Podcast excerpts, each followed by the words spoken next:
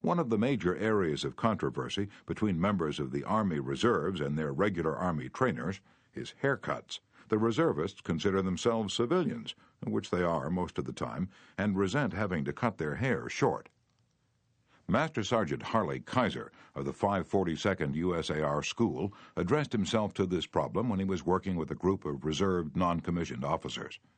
As an old time regular Army Master Sergeant, he might have been expected to yell at his troops and threaten them. Instead, he chose to make his point indirectly. Gentlemen, he started, you are leaders. You will be most effective when you lead by example. You must be the example for your men to follow. You know what the Army regulations say about haircuts. I'm going to get my haircut today, although it's still much shorter than some of yours. You look at yourselves in the mirror.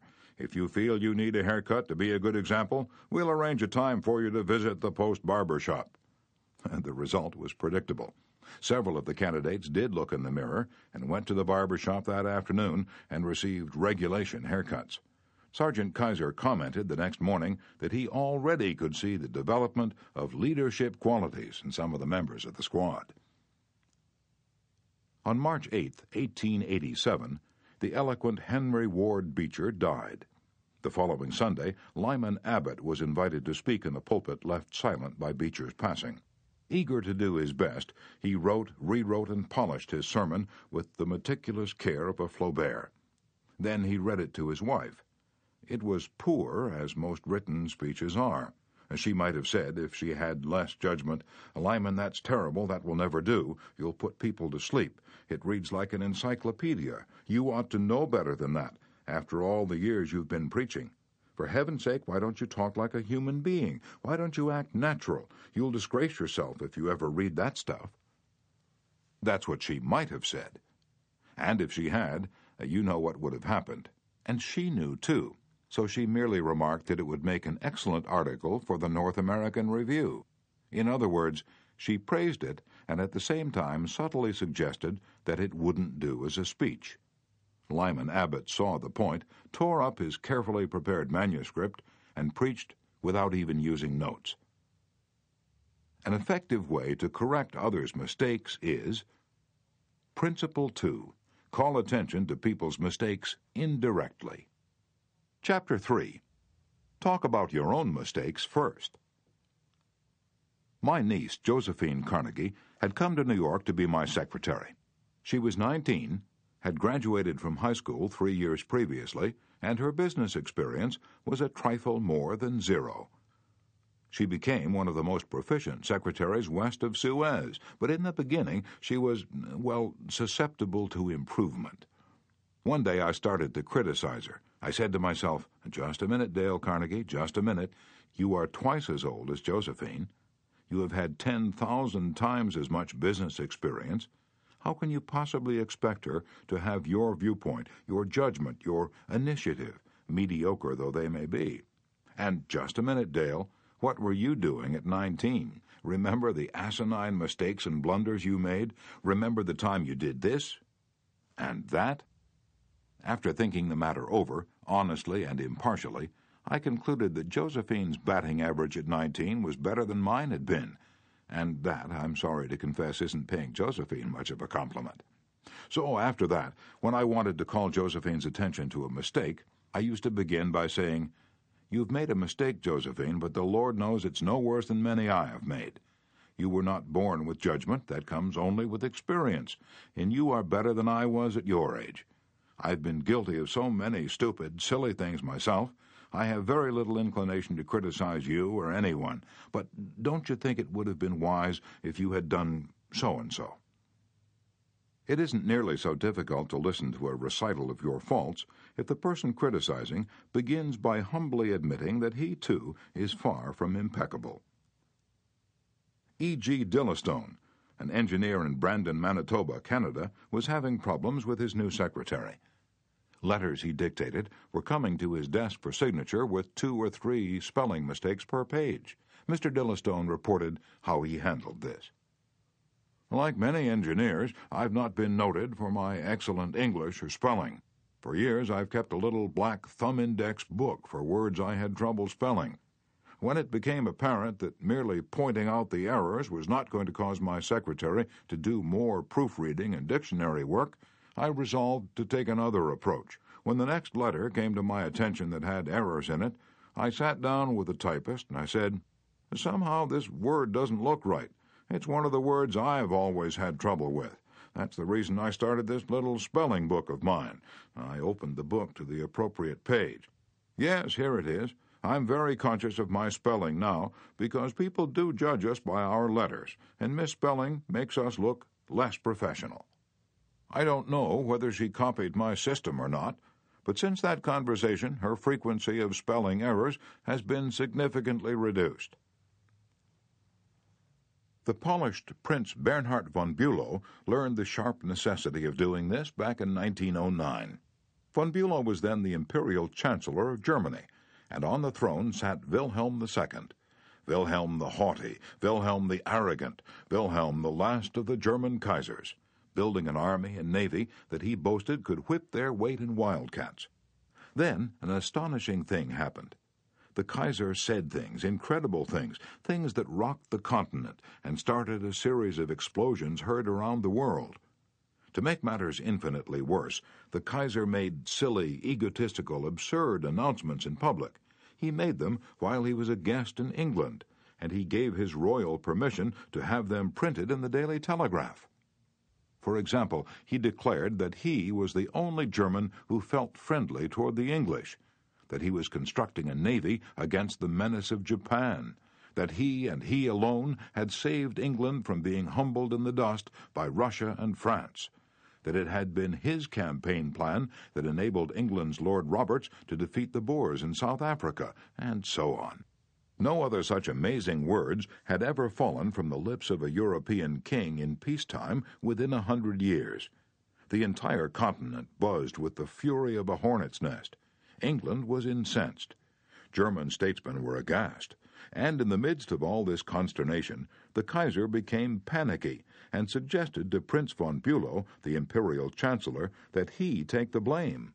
Yes, he wanted von Bülow to announce that it was all his responsibility, that he had advised his monarch to say these incredible things.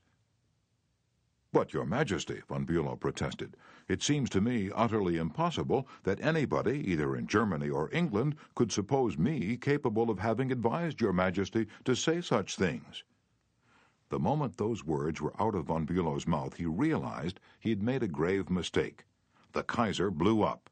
You consider me a donkey, he shouted, capable of blunders you yourself could never have committed. Von Bülow knew that he ought to have praised before he condemned, but since that was too late, he did the next best thing. He praised after he had criticized, and it worked a miracle. I am far from suggesting that, he answered respectfully. Your Majesty surpasses me in many respects, not only, of course, in naval and military knowledge, but above all in natural science. I have often listened in admiration when Your Majesty explained the barometer, or wireless telegraphy, or the Roentgen rays. I am shamefully ignorant of all branches of natural science, have no notion of chemistry, of physics, and am quite incapable of explaining the simplest of natural phenomena. But von Bülow continued, in compensation, I possess some historical knowledge and perhaps certain qualities useful in politics, especially diplomacy. The Kaiser beamed. Von Bülow had praised him. Von Bülow had exalted him and humbled himself. The Kaiser could forgive anything after that. Haven't I always told you, he exclaimed with enthusiasm, that we complete one another famously? We should stick together, and we will. He shook hands with von Bülow, not once, but several times. And later in the day, he waxed so enthusiastic that he exclaimed with doubled fists, If anyone says anything to me against Prince von Bülow, I shall punch him in the nose.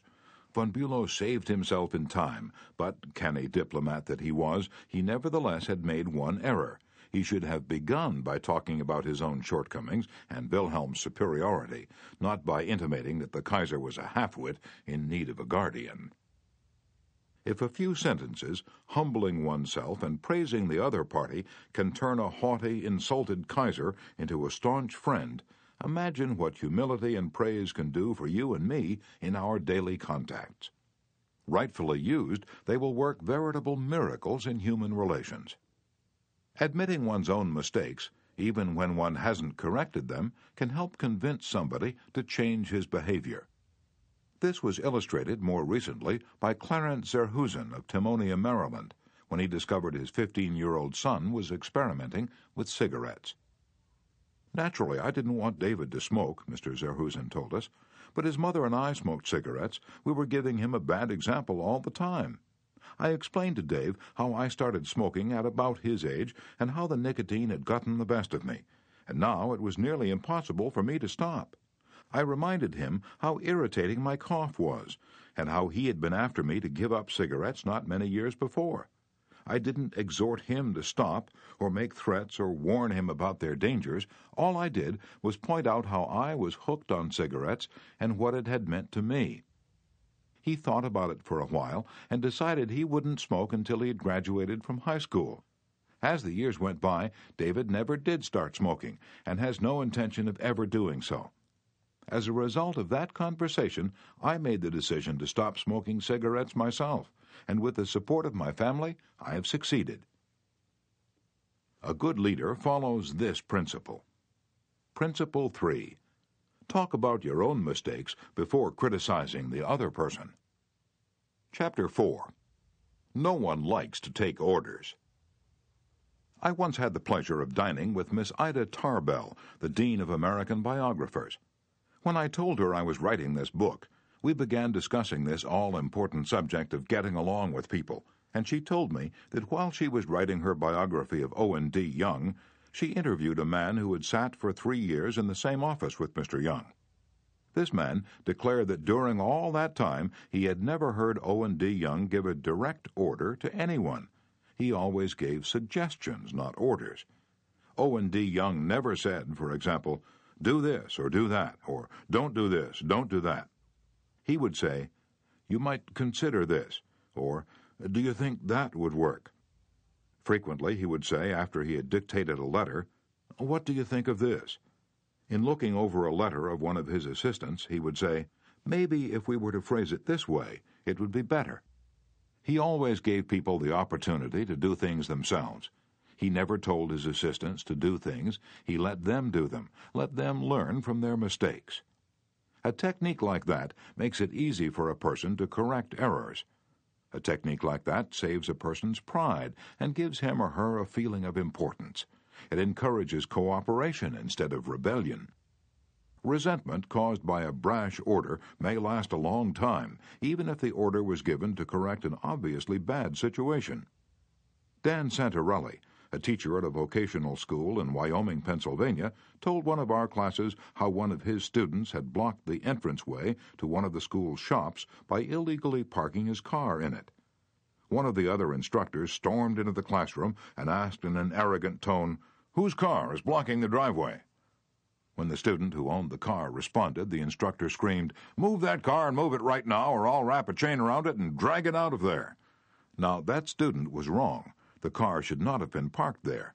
But from that day on, not only did that student resent the instructor's action, but all the students in the class did everything they could to give the instructor a hard time and make his job unpleasant.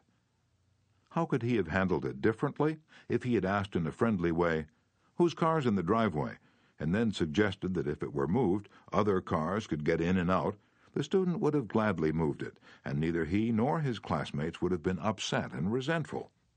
Asking questions not only makes an order more palatable, it often stimulates the creativity of the persons who you ask. People are more likely to accept an order if they have had a part in the decision that caused the order to be issued. When Ian MacDonald of Johannesburg, South Africa, the general manager of a small manufacturing plant specializing in precision machine parts, had the opportunity to accept a very large order, he was convinced that he would not meet the promised delivery date. The work already scheduled in the shop and the short completion time needed for this order made it seem impossible for him to accept the order. Instead of pushing his people to accelerate their work and rush the order through, he called everybody together, explained the situation to them, and told them how much it would mean to the company and to them if they could make it possible to produce the order on time. Then he started asking questions. Is there anything we can do to handle this order? Can anyone think of different ways to process it through the shop that will make it possible to take the order? Is there any way to adjust our hours or personnel assignments that would help? The employees came up with many ideas and insisted that he take the order. They approached it with a we can do it attitude, and the order was accepted, produced, and delivered on time. An effective leader will use Principle 4 Ask questions instead of giving direct orders. Chapter 5 Let the other person save face. Years ago, the General Electric Company was faced with the delicate task of removing Charles Steinmetz from the head of a department. Steinmetz, a genius of the first magnitude when it came to electricity, was a failure as the head of the calculating department. Yet the company didn't dare offend the man. He was indispensable and highly sensitive. So they gave him a new title. They made him Consulting Engineer of the General Electric Company a new title for work he was already doing, and let someone else head up the department. Steinmetz was happy. So were the officers of GE. They had gently maneuvered their most temperamental star, and they had done it without a storm by letting him save face. Letting one save face, how important, how vitally important that is. And how few of us ever stop to think of it. We ride roughshod over the feelings of others, getting our own way, finding fault, issuing threats, criticizing a child or an employee in front of others without even considering the hurt to the other person's pride. Whereas a few minutes' thought, a considerate word or two, a genuine understanding of the other person's attitude would go so far toward alleviating the sting. Let's remember that the next time we're faced with the distasteful necessity of discharging or reprimanding an employee. Firing employees is not much fun. Getting fired is even less fun. I'm quoting now from a letter written me by Marshall A. Granger, a certified public accountant. Our business is mostly seasonal. Therefore, we have to let a lot of people go after the income tax rush is over. It's a byword in our profession that no one enjoys wielding the axe. Consequently, the custom is developed of getting it over as soon as possible, and usually in the following way. Uh, sit down, Mr. Smith. The season's over. We don't seem to see any more assignments for you. Of course, you understand you were only employed for the busy season anyhow, etc., etc. The effect on these people is one of disappointment and a feeling of being let down. Most of them are in the accounting field for life, and they retain no particular love for the firm that drops them so casually. I recently decided to let our seasonal personnel go with a little more tact and consideration so I call each one in only after carefully thinking over his or her work during the winter. And I've said something like this Mr. Smith, you've done a fine job, if he has. At that time we sent you to Newark. You had a tough assignment. You were on the spot, but you came through with flying colors, and we want you to know the firm is proud of you. You've got the stuff. You're going a long way, wherever you're working. This firm believes in you and is rooting for you, and we don't want you to forget it. Effect? The people go away feeling a lot better about being fired. They don't feel let down. They know if we had work for them, we'd keep them on, and when we need them again, they come to us with a keen personal affection. At one session of our course, two class members discussed the negative effects of fault finding versus the positive effects of letting the other person save face. Fred Clark of Harrisburg, Pennsylvania, told of an incident that occurred in his company. At one of our production meetings, a vice president was asking very pointed questions of one of our production supervisors regarding a production process. His tone of voice was aggressive and aimed at pointing out faulty performance on the part of the supervisor. Not wanting to be embarrassed in front of his peers, the supervisor was evasive in his responses. This caused the vice president to lose his temper, berate the supervisor, and accuse him of lying. Any working relationship that might have existed prior to this encounter was destroyed in a few brief moments. This supervisor, who was basically a good worker, was useless to our company from that time on. A few months later, he left our firm and went to work for a competitor, where I understand he's doing a fine job. Another class member, Anna Mazzone, related how a similar incident had occurred at her job, but what a difference in approach and results. Ms. Mazzone, a marketing specialist for a food packer, was given her first major assignment the test marketing of a new product. She told the class, When the results of the test came in, I was devastated. I'd made a serious error in my planning, and the entire test had to be done all over again. To make this worse, I had no time to discuss it with my boss before the meeting in which I was to make my report on the project. When I was called on to give the report, I was shaking with fright. I had all I could do to keep from breaking down, but I resolved I would not cry and have all those men make remarks about women not being able to handle a management job because they're too emotional. I made my report briefly and stated that due to an error, I would repeat the study before the next meeting. I sat down, expecting my boss to blow up. Instead, he thanked me for my work and remarked that it was not unusual for a person to make an error on a new project, and that he had confidence that the repeat survey would be accurate and meaningful to the company. He assured me, in front of all my colleagues, that he had faith in me and knew I had done my best, and that my lack of experience, not my lack of ability, was the reason for the failure. I left that meeting with my head up in the air and with the determination that I would never let that boss of mine down again. Even if we are right and the other person is definitely wrong, we only destroy ego by causing someone to lose face. The legendary French aviation pioneer and author Antoine de Saint Exupéry wrote, I have no right to say or do anything that diminishes a man in his own eyes.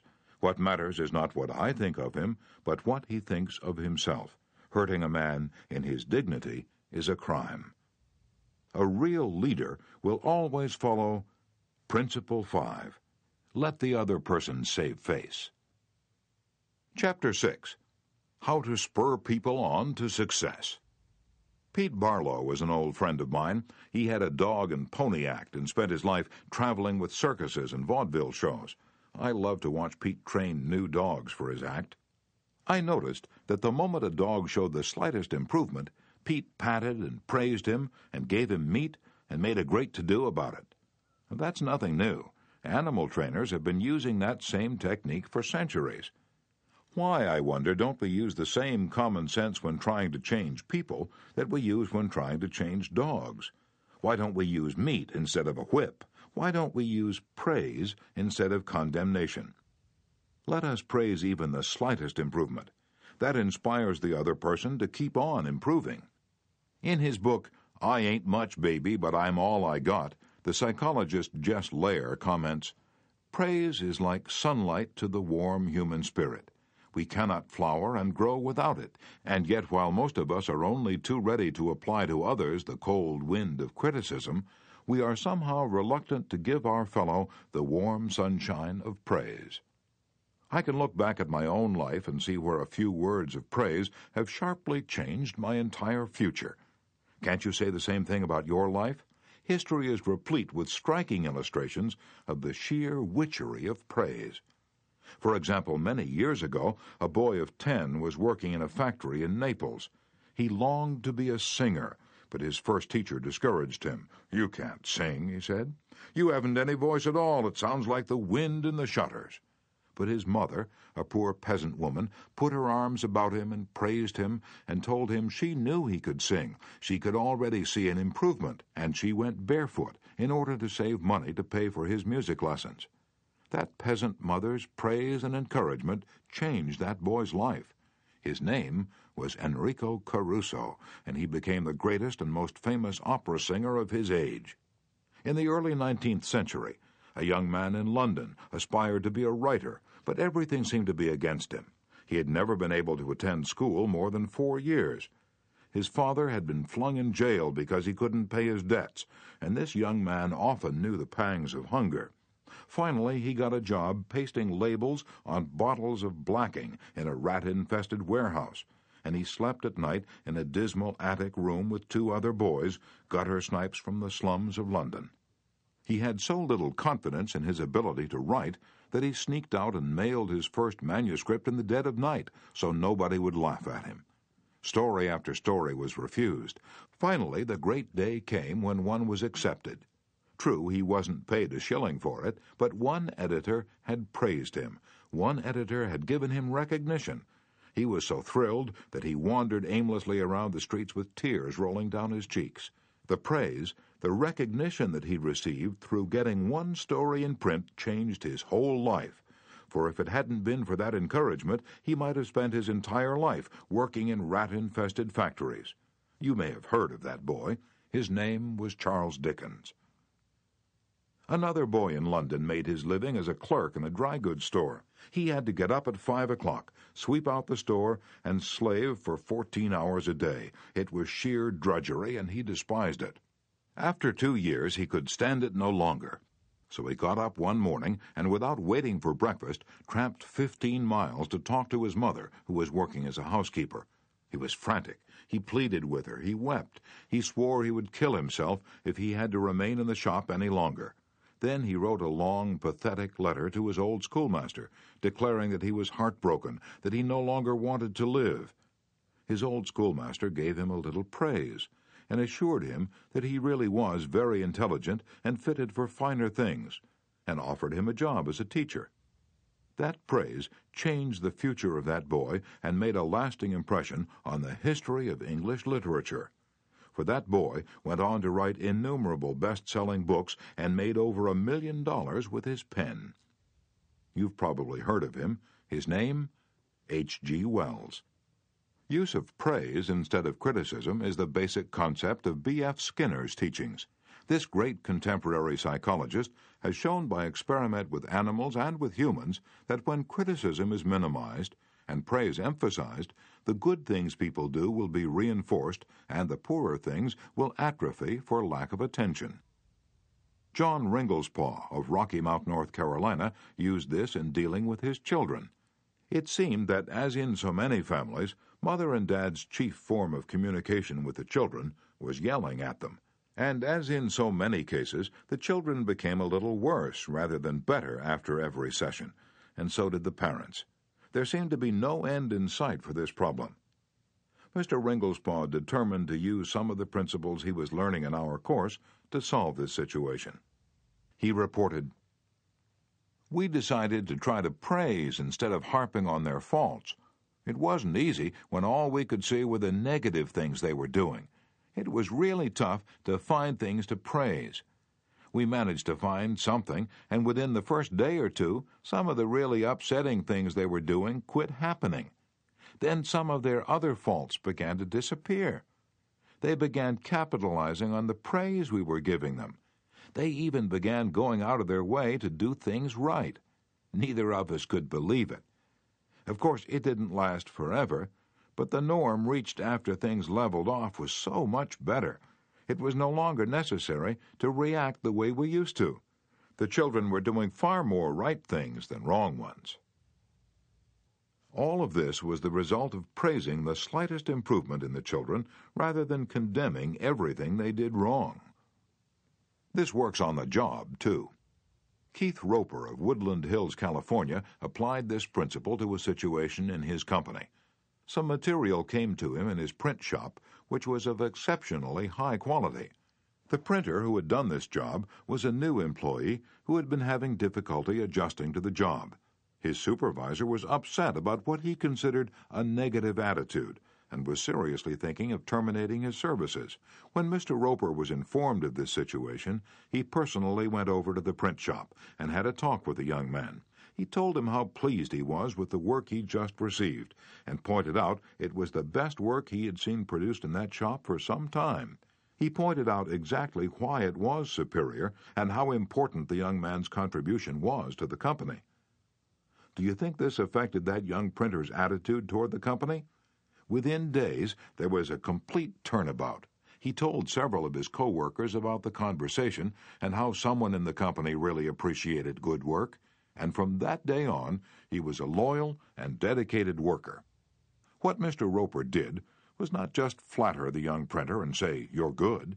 He specifically pointed out how his work was superior. Because he had singled out a specific accomplishment rather than just making general flattering remarks, his praise became much more meaningful to the person to whom it was given. Everybody likes to be praised, but when praise is specific, it comes across as sincere, not something the other person may be saying just to make one feel good.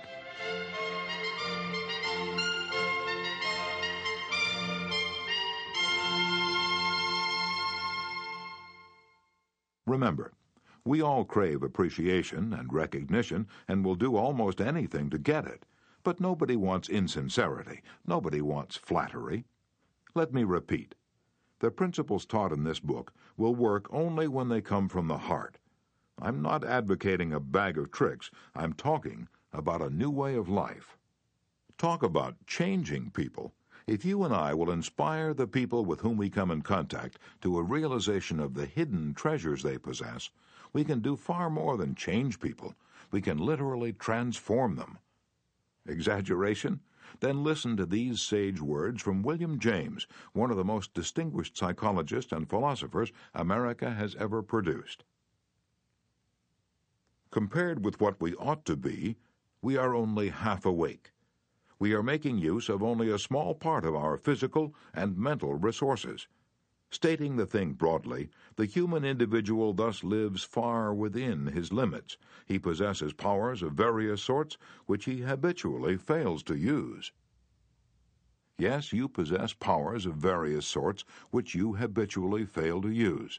And one of these powers you are probably not using to the fullest extent is your magic ability to praise people and inspire them with a realization of their latent possibilities. Abilities wither under criticism, they blossom under encouragement.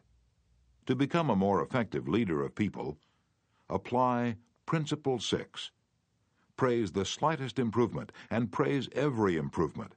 Be hearty in your approbation, and lavish in your praise. Chapter 7 Give a Dog a Good Name. What do you do when a person who's been a good worker begins to turn in shoddy work? You can fire him or her, but that really doesn't solve anything. You can berate the worker, but this usually causes resentment. Henry Henke, a service manager for a large truck dealership in Lowell, Indiana, had a mechanic whose work had become less than satisfactory. Instead of bawling him out or threatening him, Mr. Henke called him into his office and had a heart to heart talk with him. Bill, he said, you're a fine mechanic. You've been in this line of work for a good number of years. You've repaired many vehicles to the customer's satisfaction. In fact, we've had a number of compliments about the good work you've done. Yet of late the time you take to complete each job has been increasing, and your work has not been up to your own old standards. And because you've been such an outstanding mechanic in the past, I felt sure you'd want to know that I'm not happy with the situation.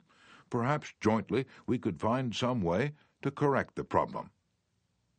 Bill responded that he hadn't realized he'd been falling down in his duties and assured his boss that the work he was getting was not out of his range of expertise and that he would try to improve in the future. Did he do it? You can be sure he did. He once again became a fast and thorough mechanic. With that reputation Mr. Henke had given him to live up to, how could he do anything else but turn out work comparable to that which he had done in the past? The average person, said Samuel Vauclain, then president of the Baldwin Locomotive Works, can be led readily if you have his or her respect, and if you show that you respect that person for some kind of ability. In short, if you want to improve a person in a certain respect, act as though that particular trait were already one of his or her outstanding characteristics. Shakespeare said, Assume a virtue if you have it not and it might be well to assume and state openly that other people have the virtue you want them to develop. Give them a fine reputation to live up to, and they will make prodigious efforts rather than see you disillusioned. Georgette LeBlanc, in her book Souvenirs My Life with Maeterlinck, describes the startling transformation of a humble Belgian Cinderella. A servant girl from a neighboring hotel brought my meals, she wrote. She was called Marie the dishwasher because she had started her career as a scullery assistant. She was a kind of monster, cross eyed, bandy legged, poor in flesh and spirit. One day, while she was holding my plate of macaroni in her red hand, I said to her point blank, Marie, you do not know what treasures are within you. Accustomed to holding back her emotion, Marie waited a few moments, not daring to risk the slightest gesture for fear of a catastrophe. Then she put the dish on the table, sighed, and said ingenuously, Madame, I would never have believed it. She did not doubt, she did not ask a question, she simply went back to the kitchen and repeated what I had said. And such is the force of faith that no one made fun of her. From that day on, she was even given a certain consideration. But the most curious change of all occurred in the humble Marie herself. Believing she was the tabernacle of unseen marvels, she began taking care of her face and body so carefully that her starved youth seemed to bloom and modestly hide her plainness. Two months later, she announced her coming marriage with the nephew of the chef. I'm going to be a lady, she said, and thanked me. A small phrase had changed her entire life. Georgette LeBlanc had given Marie the dishwasher a reputation to live up to, and that reputation had transformed her. Bill Parker, a sales representative for a food company in Daytona Beach, Florida, was very excited about the new line of products his company was introducing and was upset when the manager of a large independent food market turned down the opportunity to carry it in his store. Bill brooded all day over this rejection and decided to return to the store before he went home that evening and try again. Jack, he said, since I left this morning I realized I hadn't given you the entire picture of our new line, and I'd appreciate some of your time to tell you about the points I omitted. I've respected the fact that you're always willing to listen and are big enough to change your mind when the facts warrant a change. Could Jack refuse to give him another hearing? Not with that reputation to live up to. One morning, Dr. Martin Fitzhugh, a dentist in Dublin, Ireland, was shocked when one of his patients pointed out to him that the metal cup holder which she was using to rinse her mouth was not very clean. True, the patient drank from the paper cup, not the holder, but it certainly was not professional to use tarnished equipment. When the patient left, Dr. Fitzhugh retreated to his private office to write a note to Bridget, the charwoman, who came twice a week to clean his office. He wrote, My dear Bridget, I see you so seldom, I thought I'd take the time to thank you for the fine job of cleaning you've been doing. By the way, I thought I'd mention that since two hours twice a week is a very limited amount of time, please feel free to work an extra half hour from time to time if you feel the need to do those once in a while things like polishing the cup holders and the like. I, of course, will pay you for the extra time. The next day, when I walked into my office, Dr. Fitzhugh reported, my desk had been polished to a mirror like finish, as had my chair, which I nearly slid out of. When I went into the treatment room, I found the shiniest, cleanest, chrome plated cup holder I had ever seen nestled in its receptacle. I had given my charwoman a fine reputation to live up to, and because of this small gesture, she outperformed all her past efforts. How much additional time did she spend on this? That's right, none at all. There's an old saying give a dog a bad name, and you may as well hang him, but give him a good name and see what happens. When Mrs. Ruth Hopkins, a fourth grade teacher in Brooklyn, New York, looked at her class roster the first day of school, her excitement and joy of starting a new term was tinged with anxiety. In her class this year, she would have Tommy T., the school's most notorious bad boy. He was not just mischievous, he caused serious discipline problems in the class, picked fights with the boys, teased the girls, was fresh to the teacher, and seemed to get worse as he grew older. His only redeeming feature was his ability to learn rapidly and master the schoolwork easily. Mrs. Hopkins decided to face the Tommy problem immediately. When she greeted her new students, she made little comments to each of them. Rose, that's a pretty dress you're wearing. Alicia, I hear you draw beautifully. when she came to Tommy, she looked him straight in the eyes and said, Tommy, I understand you're a natural leader. I'm going to depend on you to help me make this class the best class in the fourth grade this year. She reinforced this over the first few days by complimenting Tommy on everything he did and commenting on how this showed what a good student he was. with that reputation to live up to, even a nine year old couldn't let her down, and he didn't. If you want to excel in that difficult leadership role of changing the attitude or behavior of others, use Principle 7. Give the other person a fine reputation to live up to. Chapter 8 Make the fault seem easy to correct. A bachelor friend of mine, about 40 years old, became engaged, and his fiancée persuaded him to take some belated dancing lessons. The Lord knows I needed dancing lessons, he confessed as he told me the story, for I danced just as I did when I first started twenty years ago. The first teacher I engaged probably told me the truth. She said I was all wrong. I would just have to forget everything and begin all over again. But that took the heart out of me. I had no incentive to go on, so I quit her. The next teacher may have been lying, but I liked it. She said nonchalantly that my dancing was a bit old fashioned, perhaps, but the fundamentals were all right, and she assured me I wouldn't have any trouble learning a few new steps. The first teacher had discouraged me by emphasizing my mistakes. This new teacher did the opposite. She kept praising the things I did right and minimizing my errors. You have a natural sense of rhythm, she assured me. You really are a natural born dancer. And now my common sense tells me that I always have been and always will be a fourth rate dancer, yet deep in my heart I still like to think that maybe she meant it.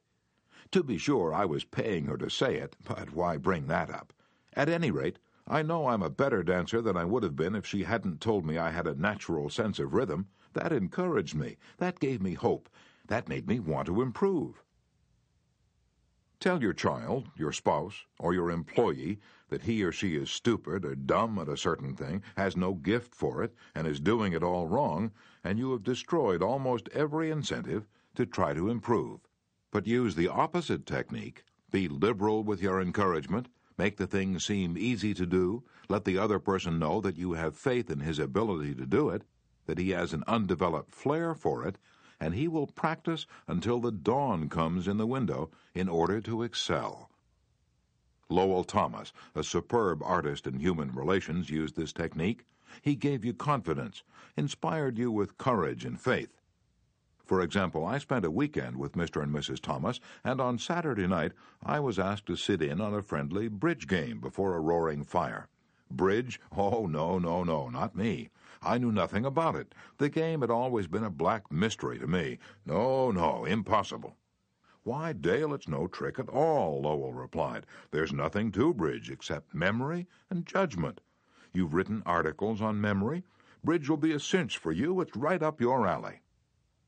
And presto, almost before I realized what I was doing, I found myself, for the first time, at a bridge table all because I was told I had a natural flair for it, and the game was made to seem easy. As speaking of bridge reminds me of Ely Culbertson, whose books on bridge have been translated into a dozen languages and have sold more than a million copies. Yet he told me he never would have made a profession out of the game if a certain young woman hadn't assured him that he had a flair for it. When he came to America in 1922, he tried to get a job teaching in philosophy and sociology, but he couldn't. Then he tried selling coal, and he failed at that. Then he tried selling coffee, and he failed at that too. He had played some bridge, but it had never occurred to him in those days that some day he would teach it. He was not only a poor card player, but he was also very stubborn. He asked so many questions and held so many post mortem examinations that no one wanted to play with him. Then he met a pretty bridge teacher, Josephine Dillon, fell in love and married her. She noticed how carefully he analyzed his cards and persuaded him that he was a potential genius at the card table. It was that encouragement and that alone, Culbertson told me, that caused him to make a profession of bridge. Clarence M. Jones, one of the instructors of our course in Cincinnati, Ohio, told how encouragement and making faults seem easy to correct completely changed the life of his son. In 1970, my son David, who was then 15 years old, came to live with me in Cincinnati. He had led a rough life. In 1958, his head was cut open in a car accident, leaving a very bad scar on his forehead. In 1960, his mother and I were divorced, and he moved to Dallas, Texas with his mother. Until he was 15, he'd spent most of his school years in special classes for slow learners in the Dallas school system. Possibly because of the scar, school administrators decided that he was brain injured and could not function at a normal level. He was two years behind his age group, so he was only in the seventh grade. Yet he did not know his multiplication tables, added on his fingers, and could barely read. There was one positive point. He loved to work on radio and TV sets. He wanted to become a TV technician. I encouraged this and pointed out that he needed math to qualify for the training. I decided to help him become proficient in this subject. We obtained four sets of flashcards multiplication, division, addition, and subtraction. As we went through the cards, we put the correct answers in a discard stack. When David missed one, I gave him the correct answer and then put the card in the repeat stack until there were no cards left. I made a big deal out of each card he got right, particularly if he had missed it previously. Each night we would go through the repeat stack until there were no cards left. Each night we timed the exercise with a stopwatch. I promised him that when he could get all the cards correct in eight minutes with no incorrect answers, we would quit doing it every night. Now, this seemed an impossible goal to David. The first night it took 52 minutes. The second night, 48. Then 45, 44, 41. Then under 40 minutes. We celebrated each reduction. I'd call in my wife and we would both hug him and we'd dance a jig. At the end of the month, he was doing all the cards perfectly in less than eight minutes. When he made a small improvement, he would ask to do it again. He had made the fantastic discovery that learning was easy and fun. Naturally, his grades in algebra took a jump. It is amazing how much easier algebra is when you can multiply. He astonished himself by bringing home a B in math. That had never happened before. Other changes came with almost unbelievable rapidity. His reading improved rapidly, and he began to use his natural talents in drawing. Later in the school year, his science teacher assigned him to develop an exhibit. He chose to develop a highly complex series of models to demonstrate the effect of levers. It required skill not only in drawing and model making, but in applied mathematics. The exhibit took first prize in his school science fair and was entered in the city competition and won third prize for the entire city of Cincinnati. That did it. Here was a kid who had flunked two grades, who had been told he was brain damaged, who'd been called Frankenstein by his classmates, and told his brains must have leaked out of the cut on his head. Suddenly he discovered he could really learn and accomplish things. The result? From the last quarter of the eighth grade all the way through high school, he never failed to make the honor roll. In high school, he was elected to the National Honor Society once he found learning was easy, his whole life changed. If you want to help others to improve, remember Principle 8. Use encouragement. Make the fault seem easy to correct. Chapter 9 Making People Glad to Do What You Want. Back in 1915, America was aghast. For more than a year, the nations of Europe had been slaughtering one another on a scale never before dreamed of in all the bloody annals of mankind. Could peace be brought about? No one knew. But Woodrow Wilson was determined to try. He would send a personal representative, a peace emissary, to counsel with the warlords of Europe. William Jennings Bryan, Secretary of State, Bryan, the peace advocate, longed to go he saw a chance to perform a great service and make his name immortal. But Wilson appointed another man, his intimate friend and adviser, Colonel Edward M. House, and it was House's thorny task to break the unwelcome news to Bryan without giving him offense. Bryan was distinctly disappointed when he heard I was to go to Europe as the peace emissary, Colonel House records in his diary. He said he had planned to do this himself. I replied that the President thought it would be unwise for anyone to do this officially, and that his going would attract a great deal of attention, and people would wonder why he was there. You see the intimation? House practically told Bryan that he was too important for the job, and Bryan was satisfied. Colonel House, adroit, experienced in the ways of the world, was following one of the important rules of human relations. Always make the other person happy about doing the thing you suggest. Woodrow Wilson followed that policy even when inviting William Gibbs McAdoo to become a member of his cabinet. That was the highest honor he could confer upon anyone, and yet Wilson extended the invitation in such a way as to make McAdoo feel doubly important. Here's the story in McAdoo's own words. Wilson said that he was making up his cabinet and that he would be very glad if I would accept a place in it as Secretary of the Treasury. He had a delightful way of putting things. He created the impression that by accepting this great honor, I would be doing him a favor. Unfortunately, Wilson didn't always employ such tact. If he had, history might have been different. For example, Wilson didn't make the Senate and the Republican Party happy by entering the United States in the League of Nations. Wilson refused to take such prominent Republican leaders as Elihu Root or Charles Evans Hughes or Henry Cabot Lodge to the peace conference with him. Instead, he took along unknown men from his own party. He snubbed the Republicans, refused to let them feel that the League was their idea as well as his, refused to let them have a finger in the pie, and as a result of this crude handling of human relations, wrecked his own career, ruined his health, shortened his life, caused America to stay out of the League, and altered the history of the world. Statesmen and diplomats aren't the only ones who use this make a person happy to do the things you want them to do approach. Dale O. Ferrier of Fort Wayne, Indiana, told how he encouraged one of his young children to willingly do the chore he was assigned. One of Jeff's chores was to pick up pears from under the pear tree so the person who was mowing underneath wouldn't have to stop and pick them up. He didn't like this chore, and frequently it was either not done at all or it was done so poorly that the mower had to stop and pick up several pears that he'd missed. Rather than have an eyeball to eyeball confrontation about it, one day I said to him, Jeff, I'll make a deal with you. For every bushel basket full of pears you pick up, I'll pay you one dollar. But after you're finished, for every pear I find left in the yard, I'll take away a dollar. How does that sound? As you'd expect, he not only picked up all of the pears, but I had to keep an eye on him to see that he didn't pull a few off the trees to fill up some of the baskets.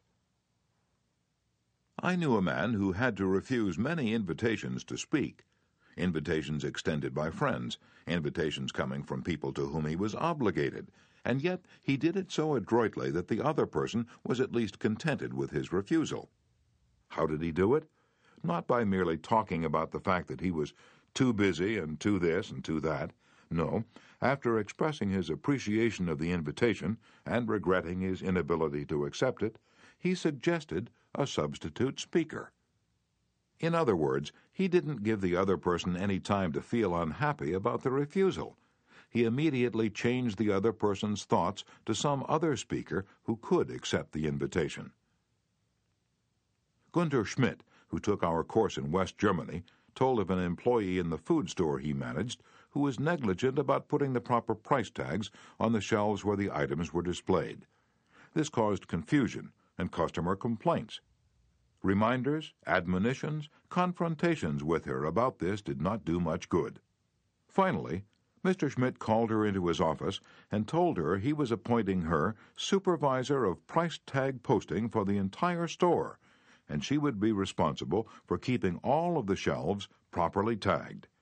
This new responsibility and title changed her attitude completely, and she fulfilled her duties satisfactorily from then on. Childish? Uh, perhaps. But that is what they said to Napoleon when he created the Legion of Honor and distributed 15,000 crosses to his soldiers and made 18 of his generals marshals of France and called his troops the Grand Army. Napoleon was criticized for giving toys to war hardened veterans and Napoleon replied, Men are ruled by toys. This technique of giving titles and authority worked for Napoleon, and it will work for you. For example, a friend of mine, Mrs. Ernest Gent of Scarsdale, New York, was troubled by boys running across and destroying her lawn. She tried criticism, she tried coaxing, neither worked. Then she tried giving the worst sinner in the gang a title and a feeling of authority. She made him her detective and put him in charge of keeping all trespassers off her lawn. That solved her problem. Her detective built a bonfire in the backyard, heated an iron red hot, and threatened to brand any boy who stepped on the lawn. The effective leader should keep the following guidelines in mind when it's necessary to change attitudes or behavior. 1. Be sincere. Do not promise anything that you cannot deliver. Forget about the benefits to yourself and concentrate on the benefits to the other person. 2. Know exactly what it is you want the other person to do. 3. Be empathetic. Ask yourself what it is the other person really wants. 4. Consider the benefits that person will receive from doing what you suggest. 5. Match those benefits to the other person's wants. And 6. When you make your request, put it in a form that will convey to the other person the idea that he personally will benefit. We could give a curt order like this John, we have customers coming in tomorrow, and I need the stockroom cleaned out. So sweep it out, put the stock in neat piles on the shelves, and polish the counter. Or we could express the same idea by showing John the benefits he will get from doing the task. John, we have a job that should be completed right away. If it's done now, we won't be faced with it later. I'm bringing some customers in tomorrow to show our facilities. I'd like to show them the stockroom, but it is in poor shape. If you could sweep it out, put the stock in neat piles on the shelves, and polish the counter, it would make us look efficient, and you will have done your part to provide a good company image. Will John be happy about doing what you suggest? Uh, probably not very happy, but happier than if you had not pointed out the benefits. Assuming you know that John has pride in the way his stockroom looks and is interested in contributing to the company image, he will be more likely to be cooperative. It will also have been pointed out to John that the job would have to be done eventually, and by doing it now he won't be faced with it later. It is naive to believe you will always get a favorable reaction from other persons when you use these approaches, but the experience of most people shows that you are more likely to change attitudes this way than by not using these principles. And if you increase your successes by even a mere 10%, you have become 10% more effective as a leader than you were before, and that is your benefit. People are more likely to do what you would like them to do when you use Principle 9. Make the other person happy about doing the thing you suggest. In a nutshell, be a leader. A leader's job often includes changing your people's attitudes and behavior some suggestions to accomplish this. Principle 1. Begin with praise and honest appreciation. Principle 2. Call attention to people's mistakes indirectly. Principle 3. Talk about your own mistakes before criticizing the other person. Principle 4. Ask questions instead of giving direct orders. Principle 5. Let the other person save face. Principle 6. Praise the slightest improvement and praise every improvement. Be hearty in your approbation and lavish in your praise. Principle 7. Give the other person a fine reputation to live up to. Principle 8. Use encouragement. Make the fault seem easy to correct. Principle 9. Make the other person happy about doing the thing you suggest.